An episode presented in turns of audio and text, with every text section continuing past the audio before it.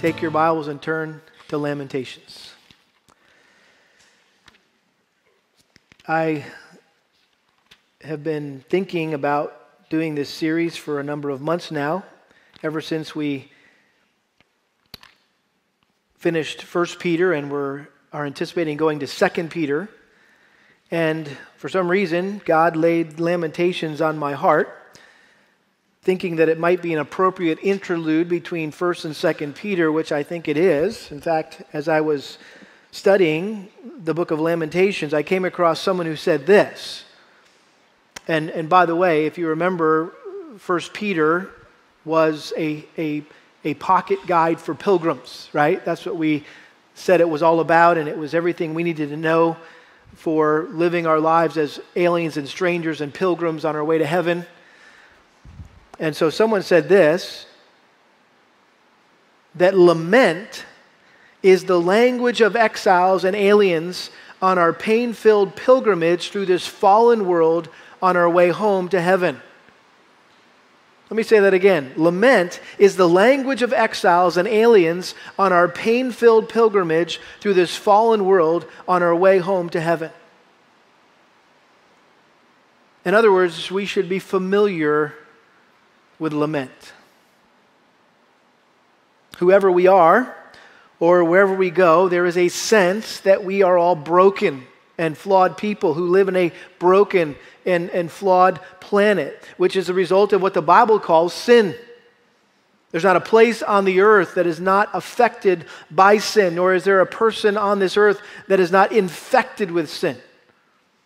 Our world and everyone in it is under the curse of sin. And that's why there's hurricanes and tornadoes and earthquakes and floods and famines and droughts and all sorts of other natural disasters. That's why there's venomous animals and stinging plants and genetic diseases. That's why babies have birth defects and young mothers die of cancer and married couples remain infertile and teenagers die in car accidents and people commit suicide. That's why nations go to war and children get sexually abused and marriages end in divorce and politicians lie and cheat and terrorists blow themselves up and soldiers are killed by friendly fire. That's why there's so much pain and suffering and heartache in this world. It's because of sin. And Paul so aptly described in Romans 8:22 how the whole creation groans and suffers under the curse of sin and can't wait can't wait uh, to be redeemed from it, delivered from it.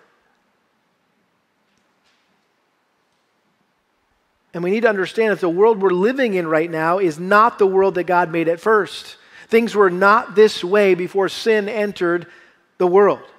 Originally, the world was a, a perfect paradise in which there was no such thing as sorrow or pain or suffering or death. And even to this day, the Garden of Eden remains the epitome of perfection. But everything changed that day when mankind rebelled against God. When Adam and Eve ate that forbidden fruit, a curse came upon them and all of their descendants, and that curse remains to this day. And that's why we all feel the effects of sin in our lives, whether that's the, the general effects of a sin cursed earth, when a tornado tears through your neighborhood, or the indirect effects of other people's sin, perhaps a, a wayward child um, whose sin affects their parents and their other siblings, or maybe it's the direct effects of your own sin when you commit adultery or some other sin.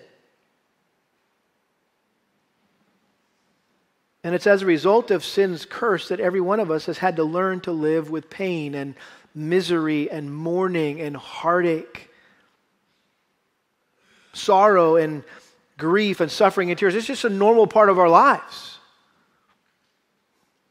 And the harsh reality is that we created the mess that we're in by not following God's commands and living according to his ways. And so we have no one else to blame but ourselves for our tragic plight. That's the bad news.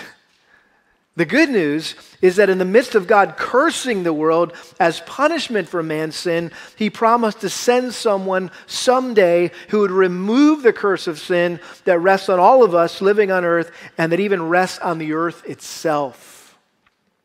And of course, that someone is Jesus, who came to this fallen, broken, sin cursed world to rescue us from the pain and misery that we brought upon ourselves as a result of our sinful rebellion against God.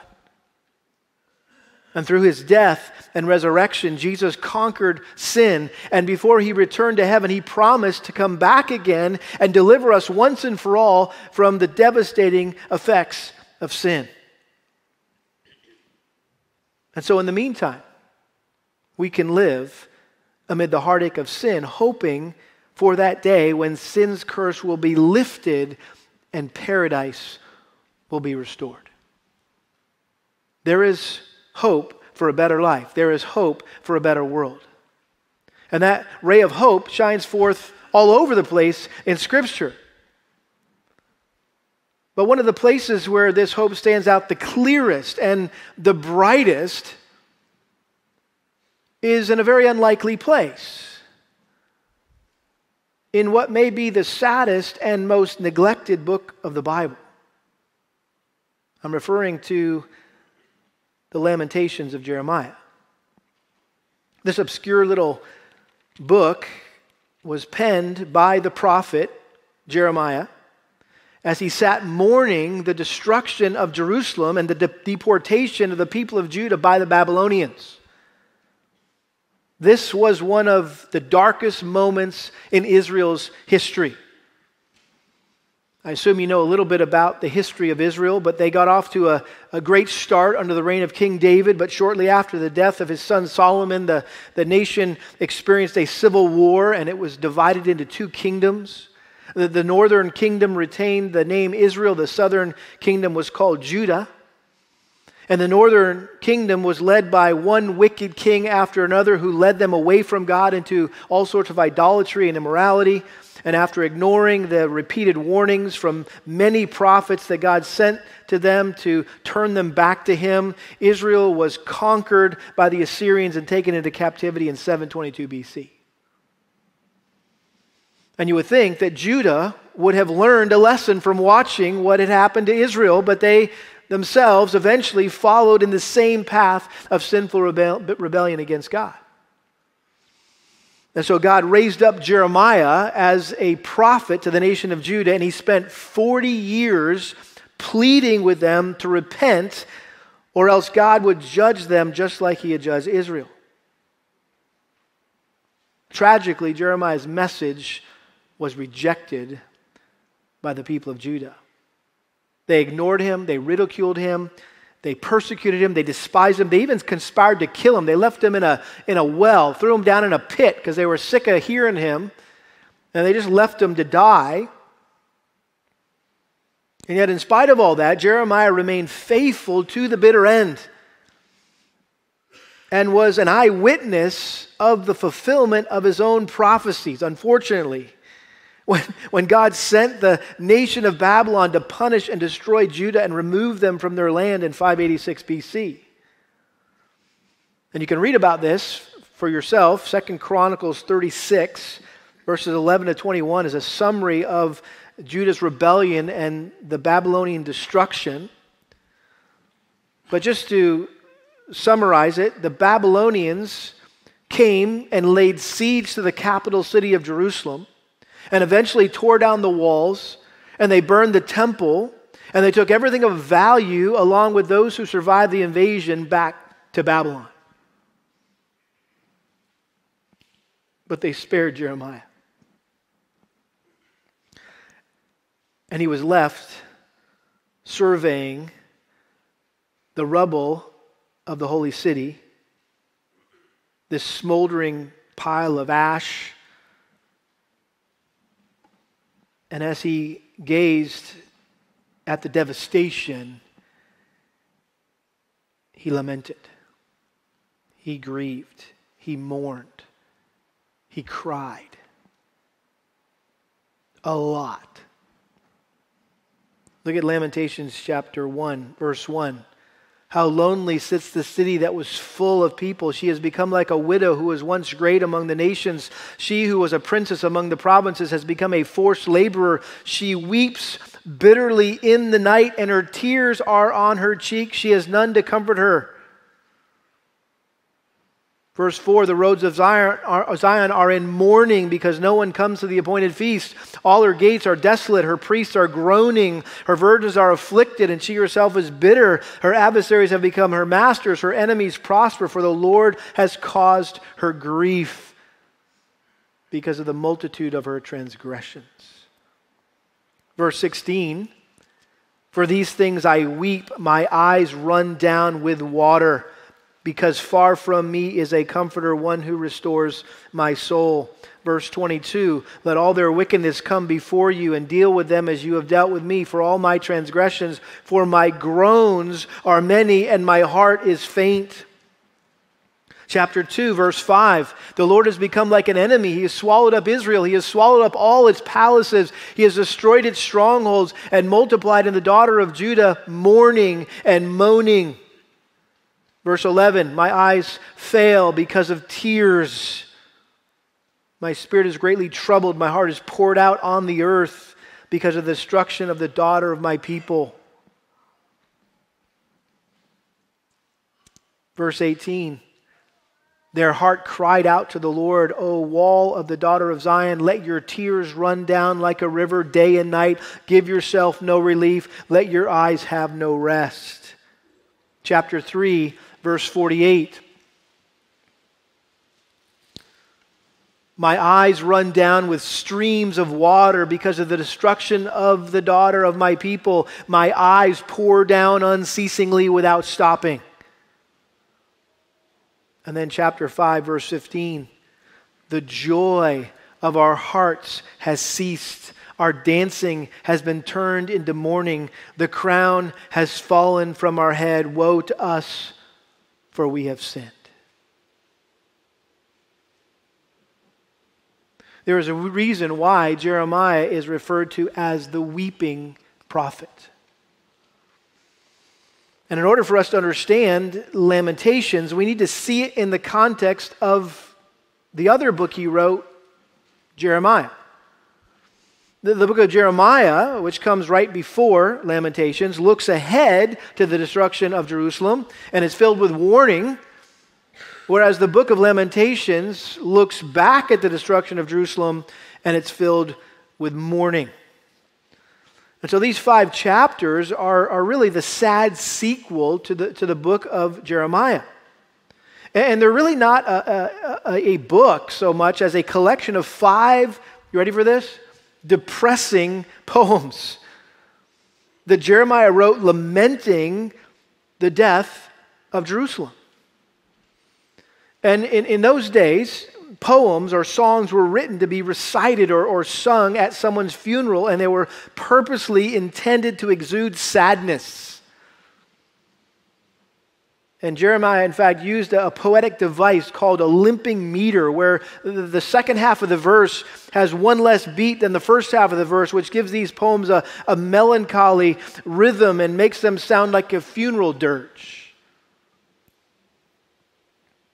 So the style itself that Jeremiah used supports his theme and, and helps us discern the main point that he wanted to make. And in reading and, and studying Lamentations, could be likened to attending a funeral. Not just any funeral, but the worst kind of funeral. A funeral for someone who killed themselves. Again, this isn't exactly the kind of place you would expect to find hope and encouragement. I mean, who likes to go to funerals?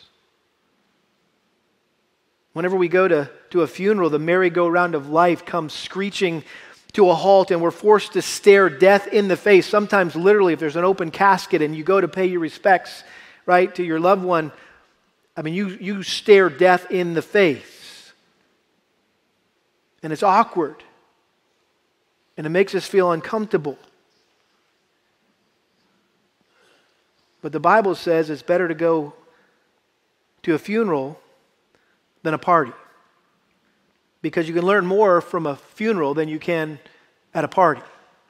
Ecclesiastes 7, verse 2 It is better to go to a house of mourning than to go to a house of feasting, because that is the end of every man, and the living takes it to heart. Sorrow is better than laughter, for when a face is sad, a heart may be happy.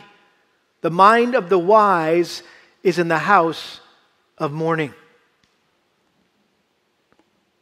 And so, just to warn you, we're going to be spending the next several weeks at a funeral in a house of mourning. But there's a lot to learn in this house of mourning. Another interesting stylistic note here is all except for one of the five poems were written in the form of an alphabetical acrostic, which was a familiar Hebrew uh, way of writing. Uh, chapters 1, 2, and 4 have 22 verses, each starting with the 22 consecutive letters of the alphabet. So, verse 1 starts with the letter A, verse 2 starts with the letter B, and so forth, all the way through all 22 letters of the Hebrew alphabet. Chapter 3 has 66 verses and repeats each letter three times. So you have the first three verses start with A, A, A, the next three verses B, B, B. In other words, it's clear that, that there's something important happening uh, in chapter 3. It's the centerpiece of the book. And chapter 5, interesting, it has 22 verses like the first three, but it's not an acrostic. The orderly arrangement just kind of goes out the window. It kind of falls apart in the last chapter, which may reflect that in Jeremiah's mind, his world had fallen apart. I mean, this guy had just suffered a gut punch to his faith.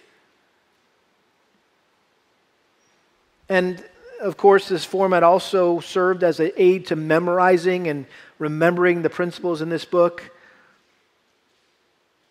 But the whole alphabet thing, it may have also served to express the full range of, of physical, emotional pain and sorrow that Jeremiah experienced and that, that we experience as a result of our sin or, or somebody else's sin. So, so the book of Lamentations is, is, is suffering from A to Z.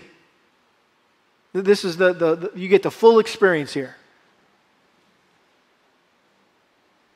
Someone said this one of the commonest ways to deal with suffering is to make light of it, to gloss over it, to attempt shortcuts through it. Because it is so painful, we try to get to the other side quickly. However, Lamentations provides a structure to guarantee against that happening.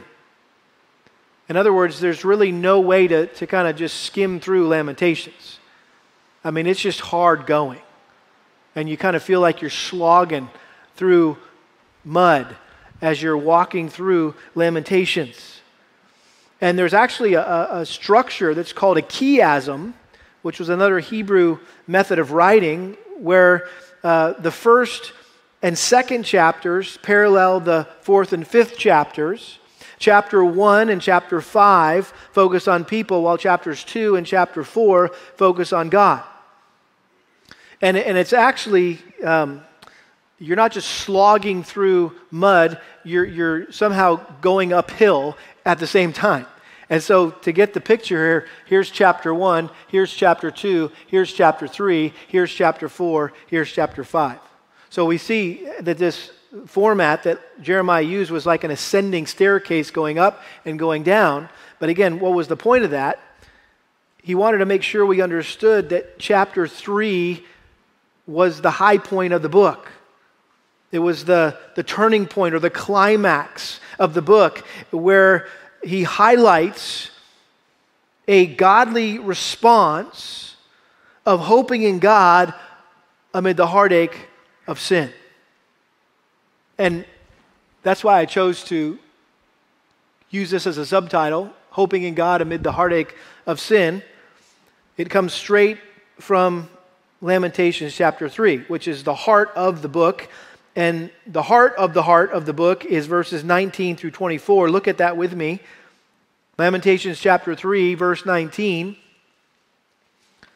We already had this up on the wall during that last song, Great is Thy Faithfulness, which, by the way, is where From, this is the passage from where we get that hymn.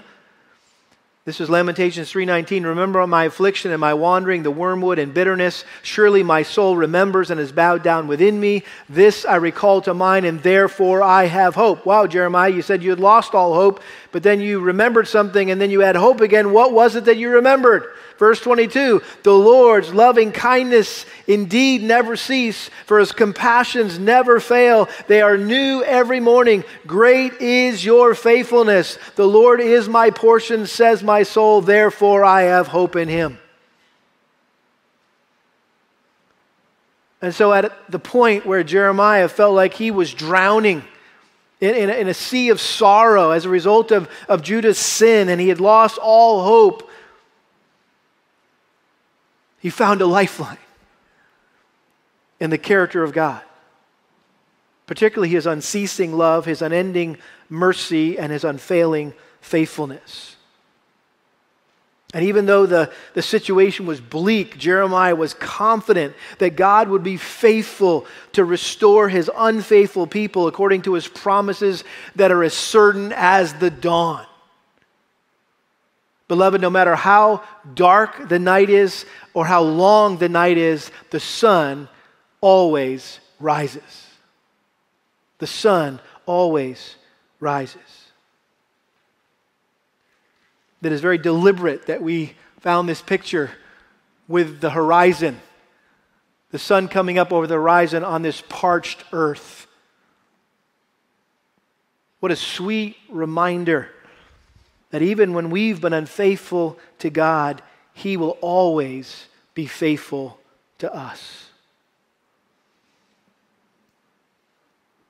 We need to remember that Jeremiah didn't write this to us, he wrote this to those who had survived the siege and had been carted off to Babylon. They were living as, as exiles in Babylon, and he wanted to comfort them and, and help them cope with the catastrophic consequences of their sin.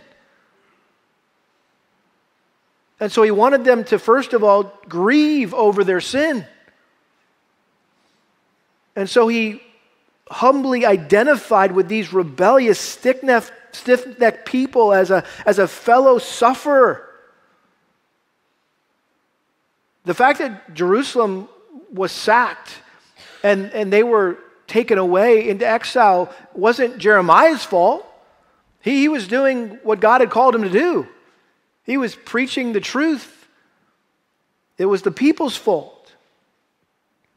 And yet he put himself alongside them and wept with them and for them like James said to in James 4 9, be miserable and mourn and weep. Let your laughter be turned into mourning and your joy to gloom. And he graciously reminded them what Job 5:18 says that the one who inflicts pain also gives relief and the one who wounds also heals. He was doing what, what Paul said in Romans 12 15 to, to weep with those who weep.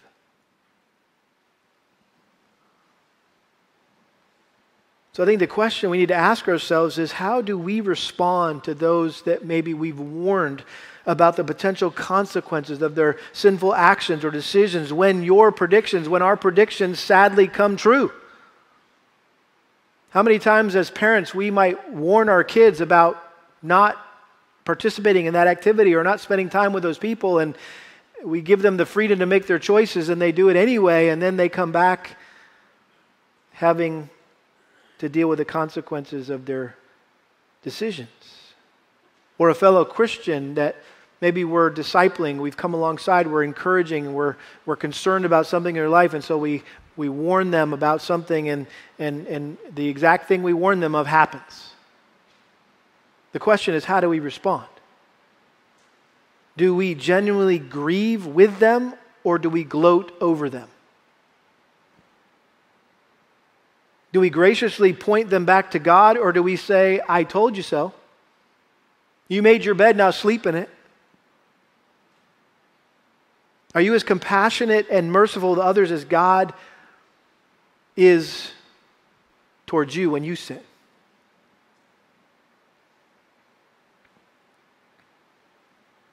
How about especially toward those who, in your estimation, don't deserve maybe your mercy or grace?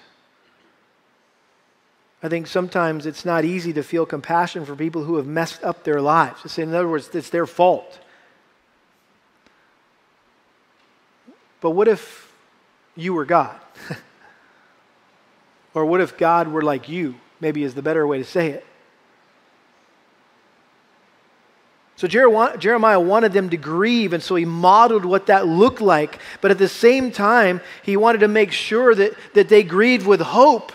The way Paul told the believers in Thessalonica to respond to the death of a loved one, 1 Thessalonians 4:13. But we do not want you to be uninformed, brethren, about those who are asleep, so that you will not grieve as do the rest who have no hope.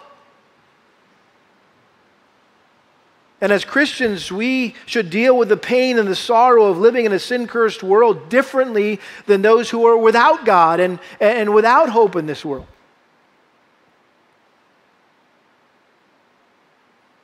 I'll never forget having to officiate a, a funeral for a young high school girl when I was a youth pastor in California.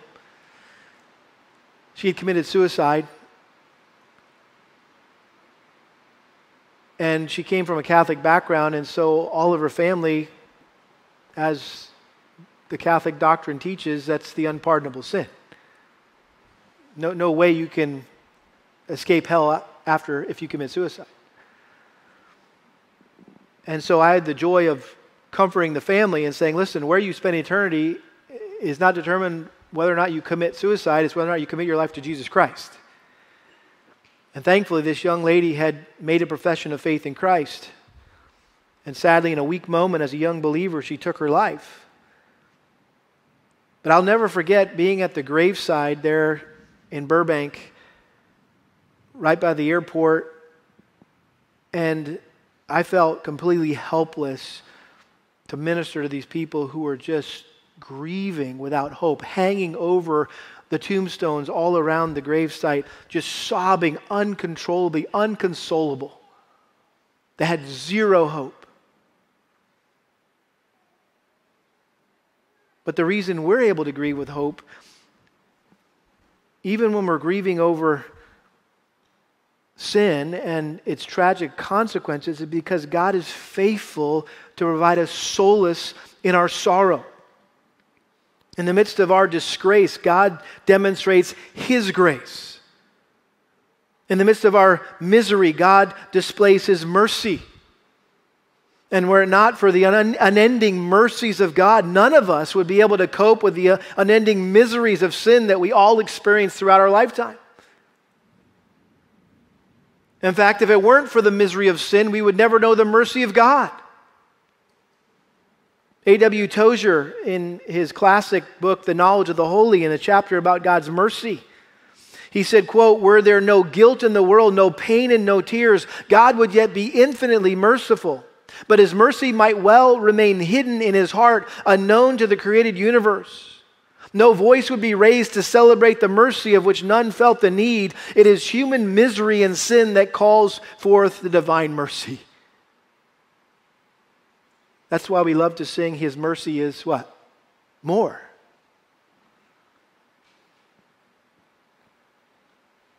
So, even when we've made a huge mess of our lives, we can find comfort and hope amidst the grief and the pain by clinging to God's love and faithfulness and casting ourselves on His mercy.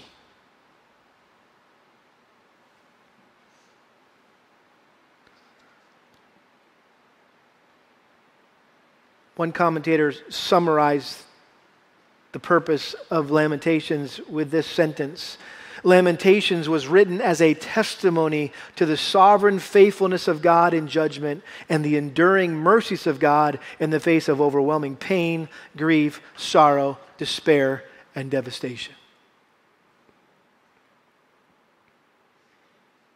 We've got a lot to learn together as we study through this very odd, perhaps uncomfortable book.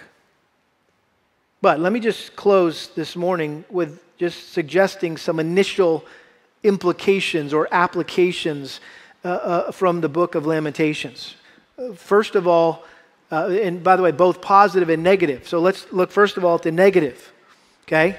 Negatively speaking, the lamentations of Jeremiah serve as a sobering warning of the tragic and painful consequences of sin. Galatians 6 7, do not be deceived. God is not mocked, for whatever a man sows, this he will also reap.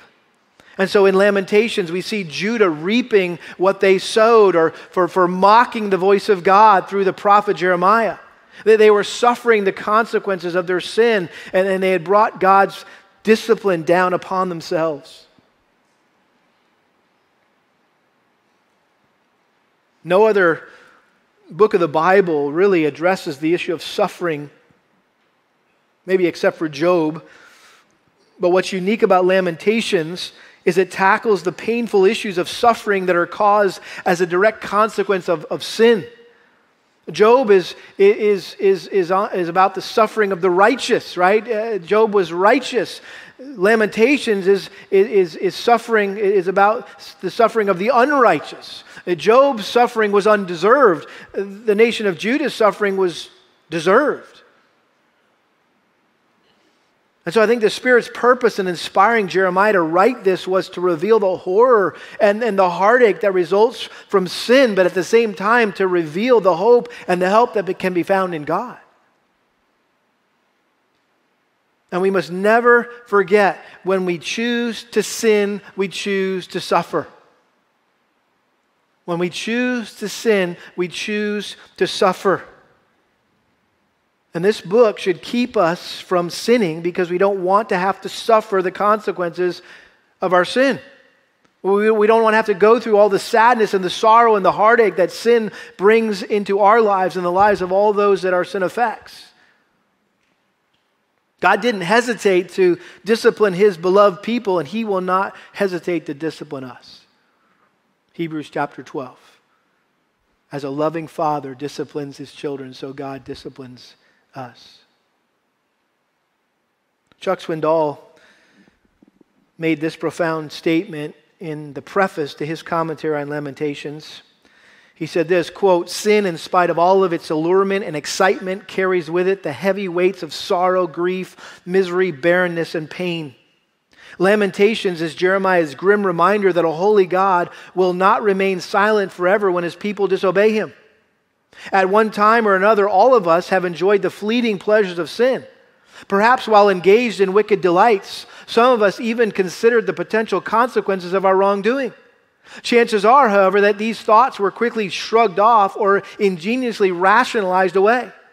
Because we are sinners by nature, we are prone to shove aside the anguishing reality of the effects of compromise so that we can more thoroughly embrace the thrills of evil. Realizing this, the Lord has graciously inspired and preserved the Lamentations of Jeremiah, which records the devastating consequences that flowed from Judah's rebellion against God. As we read the pages of this book, we will find ourselves examining our lives and asking ourselves if the bitter fruit of disobedience is worth the tremendous price it exacts. How tragic are the consequences of sin. Though sin tantalizes us with promises of lasting happiness and satisfaction, it delivers only fleeting joy and robs us of all that makes life worth living. Lamentation stands as a potent reminder to all generations that the pathway from God or the, excuse me, the path away from God leads to heartache and destruction, whereas the road to Him brings contentment and the fullness of life everlasting.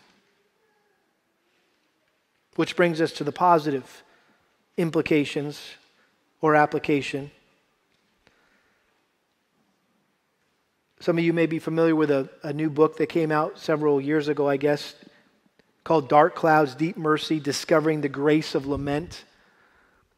Um, I'm begun, began reading that this week and going to be using it and incorporating as much of it as possible into this series. But the author said this Lamentations invites us to grieve, struggle, and tap into the rich reservoir of grace and mercy God offers in the darkest moments of our lives. And as we go through Lamentations, we're going to learn it's okay to cry. It's, it's okay to grieve. It's okay to wonder why and to come to God with all of our doubts and our, our fears and our frustrations, knowing that our Heavenly Father can handle all of our tough questions. In fact, the book opens with the question, How? It's the very first word, How? As almost to, as if almost to just to launch into, you know, this eh, encouragement to ask the, the hard questions. How did this happen? How could have this happened? How could this have happened? Well, and, and, when our life has just been blown up by our sin, eh, we ask ourselves, uh, well, how can we go on? Or maybe someone else's sin, right, blows up in our face. No fault of our own. Well, how can we survive? These are the questions that we, we ask ourselves. And we can put our hope in God's mercy that even when we find ourselves in a mess of our own making, if we humbly confess our sins and, and turn to Him for forgiveness and restoration, there's hope. Look at the last four verses of Lamentations. Lamentations chapter 5, verse 19. You, O Lord, rule forever. Your throne is from generation to generation. Why do you forget us forever? Why do you forsake us so long? Restore us to you, O Lord, that we may be restored. Renew our days as of old. You're like, oh, I'm, I'm loving how this is ending. It's ending on a high note. Well, then there's verse 22 unless you have utterly rejected us and are exceedingly angry with us. Wah, wah, wah, In fact, Jews don't like the way Lamentations ends. And so, whenever they read it in a public setting, they'll read verse 22 and then they'll go back and read verse 21 and end on that because we like that better what's the point? Jeremiah was very raw and realistic. And he recognized that it was highly likely that the people felt like God had rejected them because of their sin. And it made them wonder whether he was going to leave them in their present state. That's it. I'm done with you all. Have fun in Babylon. And so they perhaps were asking themselves Has God rejected us for good? Are we beyond redemption? Maybe that's a question that you've asked yourself. Has God rejected me for good? Am I beyond redemption? Well, the gospel according to Lamentations is this that the answer to those questions are found in Christ, which is who Lamentations ultimately points to. Because Jeremiah is a type or a, an example or a model of Christ. And, and, and Jeremiah's life and ministry foreshadowed the life and ministry of Christ. In fact, some people thought Jesus was Jeremiah come back from the dead. You can read that in Matthew 16. And Jesus wept at the tomb of Lazarus because of the pain and the heartache that, that sin caused to this family who was so heartbroken at the loss of their brother.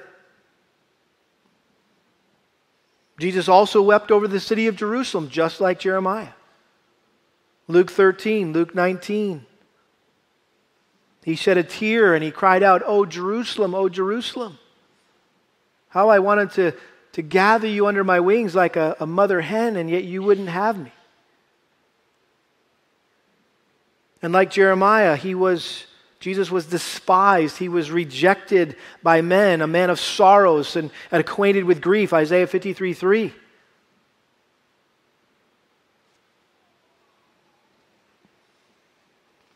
But the good news is he was rejected utterly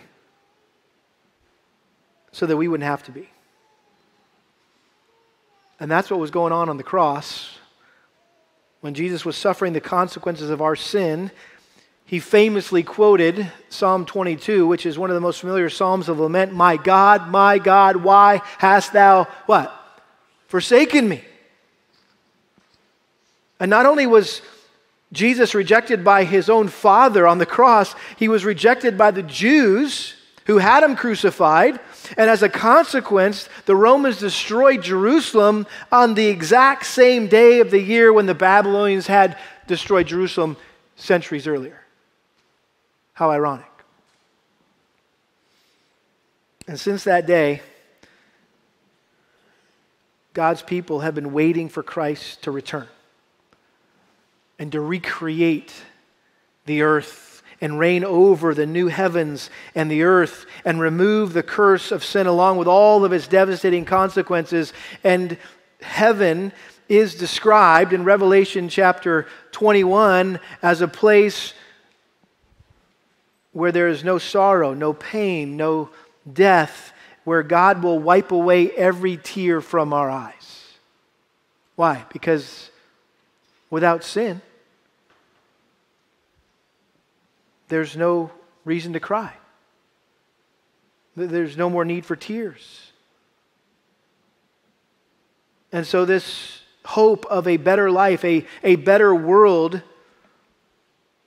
can only be found through a relationship with Jesus Christ, who endured the mercies, excuse me, who endured the miseries of sin so that we could experience the mercies of God.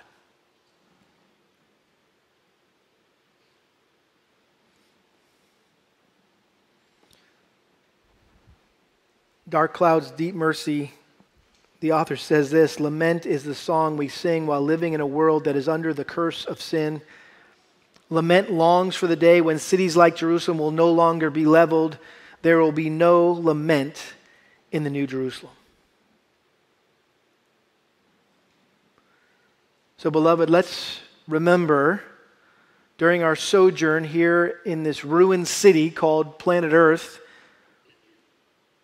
that we are citizens of a far greater, better, more enduring city. And may the sin that we have to deal with while living in this world, whether it's the sin in our lives or the sin in other people's lives, may that make us yearn more for eternity where our earthly groanings will be replaced with heavenly praises. I can hardly wait. How about you? Let's pray. Father, we're grateful for the providential intersection of a very painful situation in our church and a beautiful section of your word. And it just gives us hope and confidence that you are smack dab in the middle of all this and smack dab in the middle of all the other painful situations that people in our church family are experiencing right now in their lives or will experience in the future. That you've got this, and you're good, and you're faithful, and you're worthy to be trusted. And so we worship you and we praise you and we thank you. In Jesus' name, amen.